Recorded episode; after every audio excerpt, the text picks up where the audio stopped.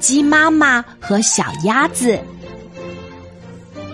有一天，我从林子里带回了两只小野鸭，我给它们起了个名字，一只叫杜杜，另一只叫默默。杜杜和默默都长大了，开始下蛋不久，杜杜就蹲在窝里孵蛋，而默默却怎么也不肯孵自己的蛋。我只好让母鸡来代替默默孵蛋。不久，杜杜和母鸡都把小鸭子孵出来了。杜杜带着自己孵出的小鸭子到池塘里去游水，母鸡却带着自己孵出的小鸭子到园子里去捉虫子。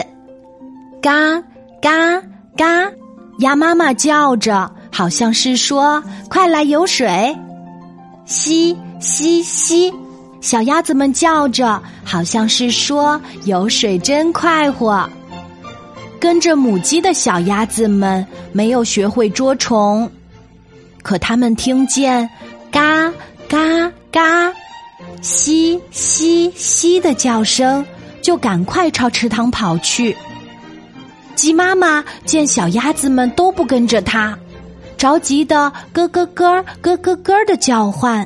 好像是说：“别跑，别跑呀，虫子的味道才美呢。”但是鸡妈妈的咯咯声，小鸭子们听不懂，它们全都扑通扑通的跳进水里，跟着自己的鸭子伙伴游水去了。